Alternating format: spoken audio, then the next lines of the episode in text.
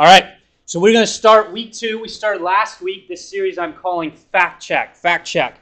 And what we want to do is we're trying to take these questions, these ideas, and trying to work through how do we process them? How do we sort through it? So last week we looked at good God and bad things happening. How do we process a good God and all these bad things happening?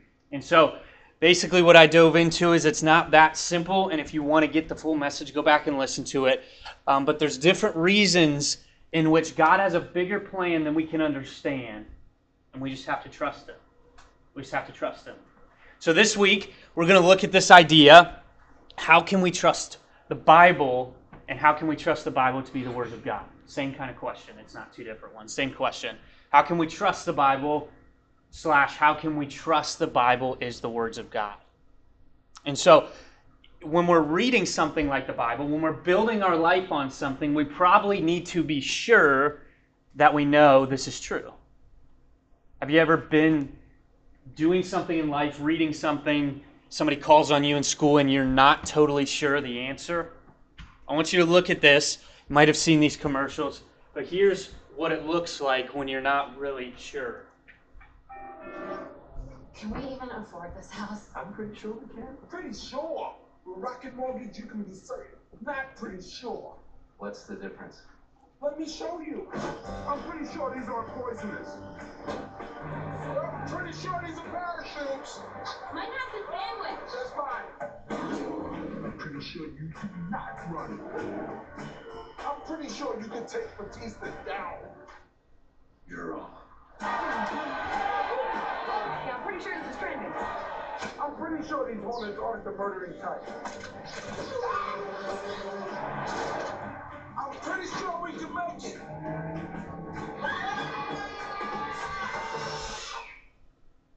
Certain. Let's go with certain. Good choice. When you're buying a home, pretty sure isn't sure enough. When you need to be certain about how much home you can afford, Rocket can. Right, neighbor? I'll hold the door. Not again. So that's what that's what it looks like in life though when we look at something that we're just pretty sure about. And so when it comes to the word of God, when it comes to the Bible, we're taking something that we're building our entire lives on. That we're putting everything that we have on the foundation of God's word. And so if we're going to trust something, if we're going to build our life on it, we probably need to know that it's true. We can't just be pretty sure that this is true. And we're pretty sure this is the words of God. And so, we're going to dive into this question, and you might be in two different camps here this morning. You might be in the camp that's over here and said, Yeah, I've been raised in church, I've been told that the Bible is true, and so you kind of just believe that, and you've never questioned it. And so, we're going to work through that a little bit. Or you may be on this side where you were raised in church, but you could never come to the conclusion or never totally understand that this is true and this is the words of God, or you weren't raised in church and so you've never seen the Bible to be true. And so I want you not to question this morning, but I want you to begin to put the Word of God to test and see is this truly something we can build our life on? Is this truly something I can trust? Because in order to build our life, you need a foundation. In order to build anything, you need a foundation that's strong, solid, that you can build something on. You don't build a house on a shaky foundation and expect it to stand forever. Just like we don't want to build our lives lives on a shaky foundation with the world that we're in because it's just going to crumble. And so I want you to build your life on the Word of God. And so here's the main idea I'm going to look at here this morning, and then we're going to dive into three questions to hopefully help you process is this the words of God? Is this something I can trust? This idea of don't think, know. Don't think, know. Okay? So here's the first question we're going to dive into What is in the Bible? So you're going to have to stick with me a little bit this morning because I'm going to give you a lot of like more factual things, and so you got to stick with me. But what is in the Bible? So this word Bible in Latin, la Biblia, basically means books. Books. So you've got to start thinking of the Word of God in terms of like a library of books, not just one book, but these are a bunch of books put into one book. Okay? It's just like when, when I was growing up, and I was not much of a reader, but I always aspired to be a reader, hoping that I would just read a bunch of books, get really smart. And so I was always excited when my mom would take me down to the public library. And that was real young because I don't really get that excited to go to the public library now. But when I was really young, she would take me down there, and it's like you walk in, and there's all these different books. They got all these different sections. They got nonfiction, they got fiction. Um, and so you and there's more but those those are the only two i'm saying but you walk in there and, and when especially if i'm writing a paper or or i'm trying to find some sources to help me give me information for something that i'm doing i go to somewhere like a library because there's a different selection of books i don't just try to find one book and hope that the information i need is in there i go to a place where there's a wide selection of things and, and, and then I check it out. And so when I was like 13, I got all excited that we would go there. And so finally, I don't have it anymore, but, but I got a library card. I don't even know if they do those anymore. But, but basically, it was just a little card you could get, and you could like check out books, and it was kind of like on your account, and then it, it was a great thing. And so I thought I was big stuff could I have this library card. But, but I went to the library because there was a huge selection of books all different things that I wanted to look at, all different things that I wanted to read. And so when we look at something like the Word of God, we got to start thinking of it a little bit in terms of like a library. There's all these different books inside one book, so there's 66 books. And so basically, it's like there's 66 chapters. Each chapter is a book. There's Genesis chapter 1, Exodus chapter 2, and so on and so on. So 66 books, these are the chapters, and then there's the basic idea of an Old and a New Testament. Okay? It's getting real basic, but you got to just stick with me. Old and New Testament. Old Testament is about God's people, the nation of Israel, his relationship with them, and his plan working through them. Okay? So if you want a big overview of the Old Testament, there it is. Nation of Israel, God's plan, um, relationship with him, them, and plan working through them. New Testament is the story of Jesus and everything after. Story of Jesus and everything after. And sometimes you might be reading this and you don't understand why you can't understand the Bible. You read Matthew, like, man, I understand this, I get this. And then you go back and you read Genesis, or you go back and read Exodus, you're like, man, I don't really understand this as well as I understood Matthew. The problem with when we read a book, when you open a book, whatever it is, Lord of the Rings, Harry Potter, whatever you want to read, you open it up and you start reading, there's a story that goes through it. There's chapters that mark the end of it, so you kind of know, okay, coming to the end of a chapter, so this is starting a new section, whether it's continuing on this story or it shifts character, points of view, whatever it is, that, that, that's how you understand the book. The problem with the Bible is it doesn't go necessarily in order, it goes in chronological order. Or, sorry, it doesn't go in chronological order, rather, it goes by types of literature. So that's why you might go, well, I read, just read Deuteronomy and then I switched over to Joshua and it like doesn't make sense to me because it's not like chronological order. It goes by types of literature. So there's different types in the Old Testament and the New Testament. The Old Testament has the first five books, Genesis through Deuteronomy, is what's called the law. Those are the boring books you would probably say when you start getting and reading stuff like Leviticus and Numbers. There's all these different laws. These are the books of the law, first five books. Then you move on to Joshua through Esther. These are like historical books. They give you information. Then the poetic books, Job through Songs of Songs. And then finally, you've got the last books are called the prophecy books. That's the final genre within the Old Testament. So if you expect to read through the Old Testament, it's kind of confusing to you. It's because they don't go in the order of events like a story would read. It doesn't go along the lines of a story like when you read Harry Potter, it just flows and the whole story fits together. This whole story fits together, this whole story meshes together, but it doesn't go in chronological order. They go in different types of genres. That's why it's a little confusing at times to understand. And I think what's interesting, though, that you have to understand is there's probably 40 plus different authors over a 2,000 year span. Just understand that for a second. 40 plus authors over a 2,000 year span and all the story meshes together. That's got to be pretty amazing if you're wondering is this could this be true? Could the Bible really be the words of God? I mean, just think of that sole fact for an instance that 40 authors sat down at different times, different time periods, and wrote the story of Jesus all the way through. If I sat down and wrote part of a story now, and 500 years later somebody kept writing in my story, I'm pretty sure they're probably going to write some different things in their story because they weren't living with me. They didn't see what I saw. They didn't I didn't tell them this is what you should write. And so that alone when it comes to just the Bible and all these different authors working over a 2000 year span. We're in 2021. So that's 21 years ago would have been 2000 years. Over those first 2000 years 40 different people wrote and it all flows together. That's incredible. And even through the different genres, even though it can get a little confusing, you got 40 different authors, 2,000 years, bunch of different genres, it all flows and points to one story. I think that's something we can trust. It's just like I don't know how many of you watch the show Riverdale. That's one of the shows me and Shannon like to watch um, on Netflix. But but there's four different seasons right now. They're working on a fifth season. But when we start at the very beginning and we watch this show, it's going to start telling us a story. Or maybe you don't watch Riverdale. If you watch This Is Us, it's very similar as well. We watch that too. But but when you sit down and you watch the first episode, you start to begin to understand the story.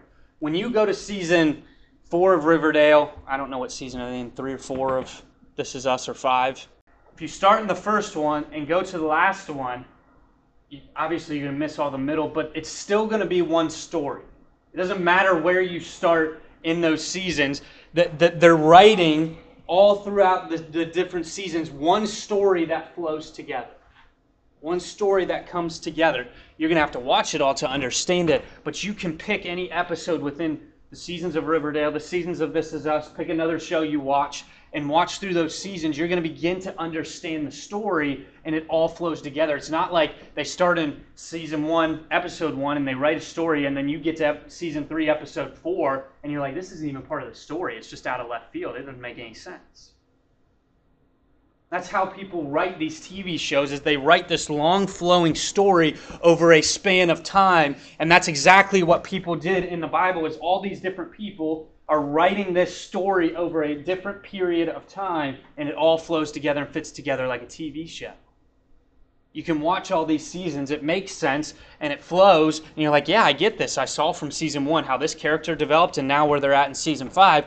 You can say, wow, now I see what, what God was trying to do in Genesis and now that I'm in Malachi, I see where he's going now. Now we're into the New Testament and the story keeps flowing. Here's the story of the Bible if you want to put into one simple term as you're reading through and you're like, what story is this you're talking about, Taylor? That goes from Genesis to Revelation. It's God's plan of redemption to save the human race. That's what this story is all about. And I think for, for just a second, I need to say, because we're going to get to it here in a second, but I think we need to stop thinking that this book is just a bunch of laws that we have to follow. Oh, yeah, I'm a Christian. I read my Bible, and, and it tells me I can't do this and I can't do that. That's not at all what this is for. What this is for is to show how evil, sinful, broken, messed up we are and in need of a Savior, and God sent His Son to be that sacrifice. That was His plan. That's what the story of this, this book is all about. It's his plan of redemption. So there's the first question. What's in the Bible? There's just a basic overview of some of the things in it. Can we trust the Bible? Can we trust it? Here's where we start to get into a little bit. There's two objections I want to look at as we look at can we trust the Bible. The first is is it possible, maybe this is one you've heard, is it possible that these myths, these are myths that are made up? Is it possible somebody just made up the Bible and put it all in a book and, and now that's what we got? I want to answer that with no. No. Why, why would you answer no, Taylor? Here's why. There are copies, especially the Gospel of John, as early dated back as 90 AD. 90 AD, the Gospel of John. What's very interesting, if you look it up, John ended his life, not he took his life, but his life ended in 90 to 100 AD.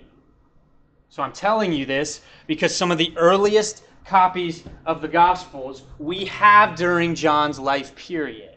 So somebody didn't just make these up. One, the person that's living, the person that was breathing, that saw these events, wrote these events, and they were put together even before he died. So that would be pretty crazy to have something be made up that somebody's actually seeing and actually alive to write. So I think we think, oh, well, the Bible was written, but it was written years later. We have an early copy of the Gospel of John that was written during his life period. And guess what? It's telling the exact same story as the Gospel of John today. That'd be pretty crazy if he made it up. So I don't think that's possible. Could the disciples have made these myths up? That's another good question. Could the disciples have all band together and said, hey, we're going to make up this whole story of Jesus, what he, what he did on a cross, his teachings, and then how our lives are going to be?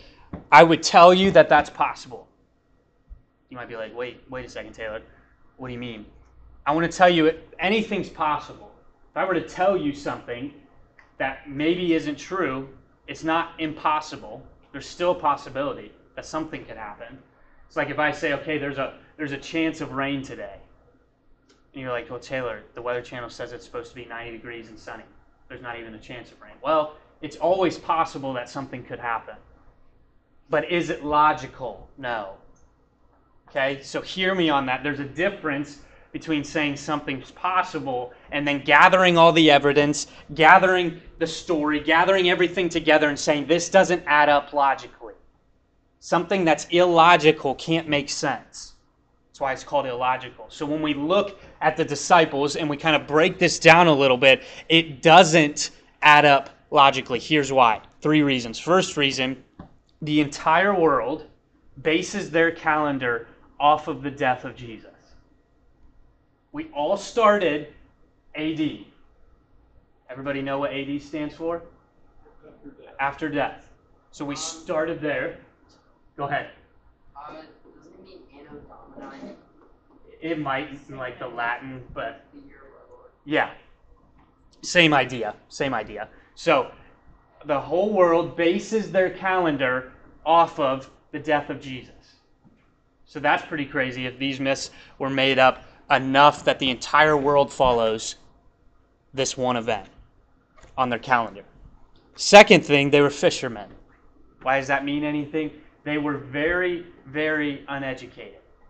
We talk about the disciples and we go, okay, yeah, they followed Jesus, but do you understand? These were fishermen, probably didn't even have a full education, could barely even read or write. So you're going to tell me that all these disciples band together who could barely read or write came up with an entire book of the New Testament, started writing all these events in, in the Gospels and such like that, band together and made all this up. That seems a little illogical if they could barely read or write. And then finally, if you were going to make something up, if you were going to make something up, I guarantee you, you might not write that you're going to die a very horrific death. Probably going to guarantee that you wouldn't do that. You might write that you died, but how could you write that all of this is going to end in horrific deaths? Peter died as a crucifixion upside down. You think they came up together and said, hey, we're going to make up this story. We're going to follow Jesus, and in the end, I'm going to die. And I'm not only going to die, but I'm going to get crucified upside down. Well, that doesn't really make sense. So it'd be pretty crazy if they made up these events, but logically they can barely read or write. They all die horrific deaths, and they got an entire world to follow this one event to start the calendar to where we're at 2021. That doesn't seem logical. Possible, maybe, sure. But does it logical? The evidence doesn't add up to point to say, yeah, that totally makes sense, and that's a possibility. That they couldn't have done that.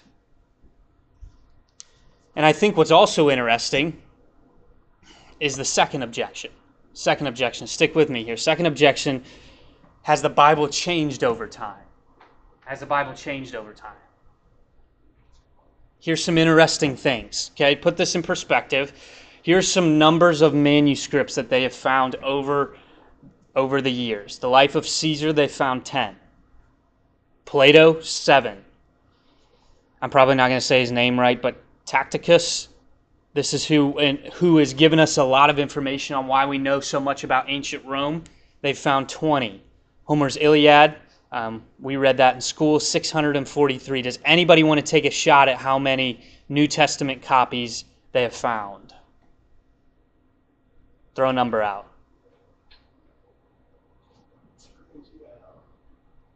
No guesses? 24,633. 24,633. This number could be changed um, since, since this stat came out, but 24,633. The closest one that comes to it out of this list is Homer's Iliad, and that's 643. This is 24,000 copies of the New Testament. What's even more crazy is they are 99.5% the same. 99.5% the same. 24,633 copies, 99.5% the same. This should be a reason we begin to trust. Why aren't they 100% the same, you might ask? Two different things, both kind of minor details. First thing, there's a couple spelling errors. So there's a couple copies that have John spelled with two N's instead of one. Okay? If you're looking at that, you're probably saying, okay, there's just some different spellings on some things, but it's nothing that shakes my belief. They're just spelling things. The other thing is there's a there's a difference in the order or choice of words in some of these. So there's a verse in First Thessalonians 2 7 that reads gentle, and there's another one that reads infants. Gentle and infants. Okay? Again, basically what I'm telling you is there's not anything that's going to shake the foundation of your belief. So the, the 0.5% of difference isn't anything that's going to shake your belief. There's just difference in either spelling or word choice. Just like one of my favorite shows to watch is Seinfeld. Seinfeld, if you've watched that show, it's hilarious to me, um, but it was big in the 90s. And so there's this one episode, Kramer, he's the craziest one, he's got crazy hair, um, comes in and tells Jerry that this bank downtown is giving away, I think it was like $40 or something, uh, if he goes down there and they don't greet him with a hello. Okay? So Kramer says, I'm going to go down there and I'm going to get my money. So he goes down, he walks into the bank, goes up to the counter, and the person says, Hi. And instantly he goes, Where's my 40 bucks? And he said, What do you mean? He said, Because your ad said that if you didn't say hello to me, then I was supposed to get 40 bucks, and you said hi. And they go, Well, that's the same thing. And so this whole thing blows up, and he ends up going and talking to the manager. The manager says, Well, that might be pretty much the same as hello, but, but let me check. And he gets all the employees. They come over to his desk. They're all discussing, and they end up settling on $20 or something, half of it, because he didn't get a hello. But that's basically what we're saying is we're being like Kramer if these things are a big deal. She said hi to him. He wanted a hello. And some of these minor differences or some variations of words or a different word choice that are still pointing to the same thing, but they're not changing our foundation of beliefs. Not changing our foundation of beliefs. And so they don't make a difference. I think the big reason people don't want to give credit to the Word of God and it to be trustworthy and true as we look at some of these different things is it because it contradicts their life, it doesn't contradict itself. I always hear people say, well, Bible contradicts itself. You know, and look at this passage and this passage. It's like, no, no, no. I think honestly, what the issue is isn't that the Bible contradicts itself, it's that it contradicts your life, the way you're living, the decisions you're making, the, the ways you're choosing to live. Last thing, what should I do with the Bible? So we looked at what is in the Bible. Can I trust the Bible? What should I do with the Bible? Very basic, very simple. Read it and apply it. Read it and apply it. Look as you're reading in each of these verses, what are the internal truths that I can pull out of this and apply to my life? What can I read from this verse and apply it on a daily basis? That's what you're supposed to do. Is read the Bible and to pull out the eternal truths. We also need to read the Bible through the lens of the New Testament. Jesus died on a cross. We're now in this new covenant. Unlike the Old Testament, where before Jesus came, they had to sacrifice for their sins. Jesus came and paid the ultimate sacrifice for our sins. So now we have to read the Old Testament through the eyes of this new covenant. And we also need to know as we're reading different things, there's certain areas of the Bible that are describing things and certain areas of the Bible that are telling us things. So don't don't open up this book and go to Song of Songs and see that he has a thousand wives or Ecclesiastes and say, well, the Bible must be telling me that I need a thousand wives. No, that's not what the Bible's saying. The Bible's describing the way Solomon lived. It's not telling you this is what you need to go do. Okay? There's a difference in what's describing and what it's telling. And so, even though that's the way Solomon lived, he, God wasn't happy with that. He was in sin. He didn't get it right. They're describing the way he lived. David had an affair. Well, not an affair. He cheated, um, or Bathsheba cheated on her husband with David.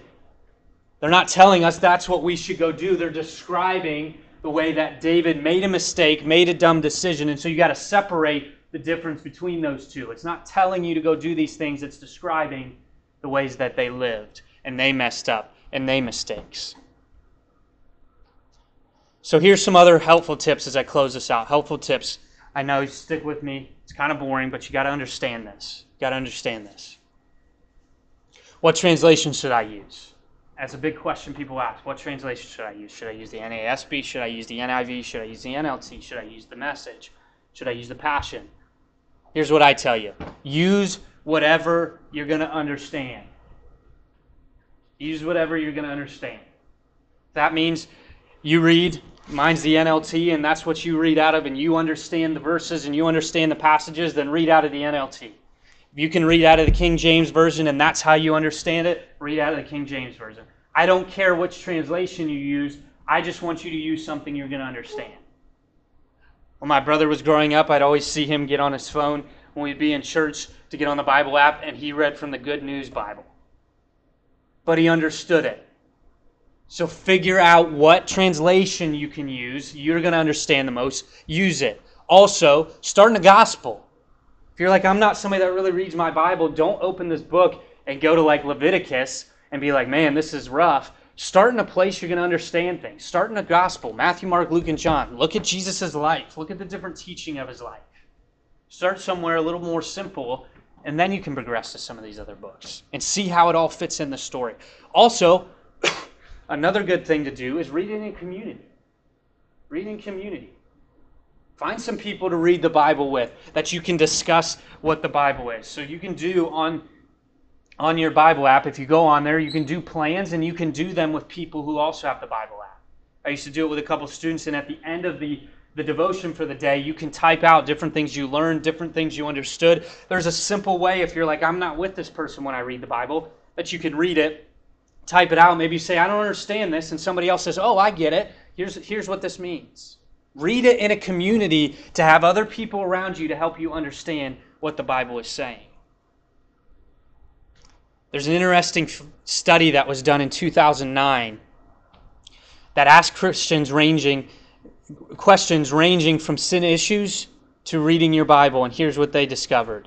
People that read their Bibles one to three days a week were not much different than those that were not believers. Okay, so if you're sitting in here and you said this past week, I read my Bible one to three times, what they're seeing in people that read the Bible one to three times a week is that their lives are not much different than those that are out there in the world. Okay? Here's the other side of it. People who read their Bibles four or more times a week, here's some stats for you, real quick. We're 57% less likely to get drunk, 61% less likely to use pornography, 70% less likely to have sex outside of marriage, 228% more likely to share their faith with people, 230% more likely to disciple other people, and 400% more likely to memorize Scripture. There's your tipping point. four days or more a week, they saw real life transformation in these people. I don't want you to read your Bible so it's something that you can check off. And I'll be the first one to tell you I don't like reading. I don't like picking this up, and I don't like reading chapters, verses on verses on verses. It's a hard thing for me. but I read it because I know I can trust it and that I need to build my life off of it. Because I see what it's all about is this guy named Jesus who came down to be a sacrifice so that he could save the human race from eternal separation from him. Jesus gives us the answers to a real, genuine experience of life.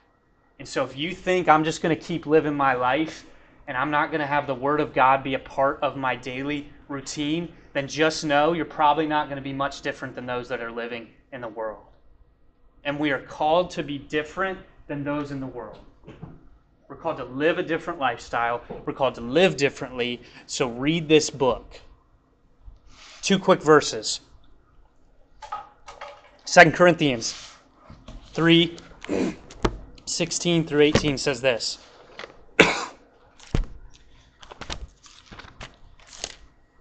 and then I'm done after I read these couple.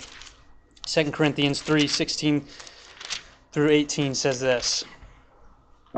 But at, whenever someone turns to the Lord, the veil is taken away, for the Lord is the Spirit, and wherever the Spirit of the Lord is, there is freedom.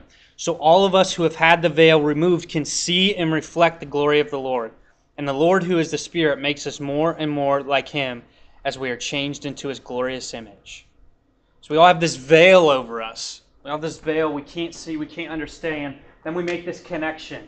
Jesus is the sacrifice for me. I'm in need of a Savior. And so we enter into this relationship. And so we become more and more like Him. We become more glorifying to Him. We become different than the world the more and more we dive into the relationship, the more and more we read this book. I think a huge thing that shows me is this trustworthy is in Luke chapter 24, and I'm done.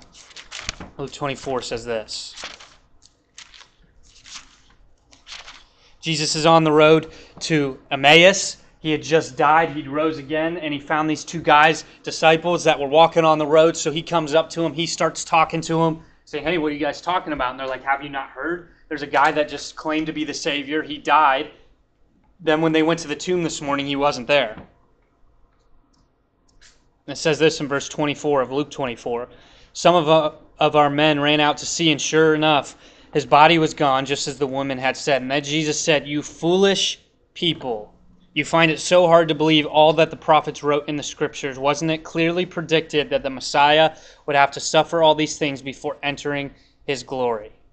Then Jesus took them through the writings of Moses and all the prophets, explaining from all the scriptures the things concerning himself. You would say, What does that have anything to do with what we're reading or learning here this morning? Jesus takes these two disciples through the entire scriptures that they had at this time, showing that what this was all pointing to was a Messiah that was going to die, but yet rise again. Jesus took his own book and proved that it could be trustworthy because some thousands of years ago somebody said this is going to happen, and it happened. All the way back in Genesis, when you read in Genesis and they fall into sin, God then points them towards a promise of a person coming to sacrifice so that we could be back together again. And that was Jesus. All the way back in Genesis, he took them through the writings of Moses, which would be the first five books of the Bible, to the prophets, which is the end of the Old Testament. He takes them through the entire Old Testament and he says, Hey, did you see here? This is what's pointing to Jesus and him coming to die on a cross. Did you see here in Joshua? This is what's pointing to Jesus as he's coming to a cross. Jesus used his own book to prove that it was true. Is that enough proof for you? I can't give you, just like I said last week, a satisfying answer that there's a verse here in Second Opinions that's going to tell you what is true. Second Opinions isn't a book, so you won't find it. But I can't point you to a verse that's going to say this Bible is true. But what I can tell you is if you look at all the facts, the manuscripts we have, you look at the way that Jesus traced through his entire life through scriptures, the way you look at what's in the Bible and how it all points to one story, and all these different authors are writing one story, can't that at least be a little more reassuring that this might be true? Because we need to know that if we're going to build our life on a solid foundation that this is something that's going to be true. It's all about Jesus. It's all about his plan of redemption, and it's all because he loved you. He didn't do this because he felt like he had to, he did it because he wanted to. And too many people don't see that Jesus cares about everyone and they're the center of his universe. And so they discredit this book because they want to live a different lifestyle. Jesus didn't write this book to make people feel alienated. He wrote this book so that people would see a need for him and come to him and have a life that is more enjoyable than anything else. You have to choose if you're going to trust it or not. I can't make that decision for you. But you can understand that there's a lot of evidence pointing to the, to something that we can build our life on. It's just like this. Just like this. If I were to put this up here, and it's just thin piece of construction paper, thin piece of construction paper, nothing to it. I don't have anything inside. You can see there's nothing inside of here. This thin piece of construction paper, you see all these books. If I were to go around and ask you or take a poll, you could probably look at me and say, Taylor, I don't know if you can trust this to hold these books. I don't know if you can trust. It's a thin piece of paper. It's one piece of paper. If I unfolded it, I'd show you it's one piece. You'd say maybe three of them could hold. I could trust it to hold three, maybe four, maybe five. But if you begin to start putting these on here, and you see this tower start to hold the weight, right there's already three. There's five. There's seven. There's nine. Oh, this far. But if you keep stacking on there, I could stack all 20 of these on there. I did it earlier this week. If you want to see it more, I can do it after. But right there was nine different books, even nine different books holding on this one piece of paper. You would have never said that it's something you can trust, but the more you start to see that this can hold a couple books, four books, five books, six books, you start to put more trust that this is something I can trust to be a foundation. The more and more you dive into this book, the more and more evidence you see pointing to this book is going to show you that I can trust this to be the foundation of my life. Will you choose the Bible and choose it to know that it's true and it's something I can build my life on? Don't think no. Let me pray. God, thank you for this morning.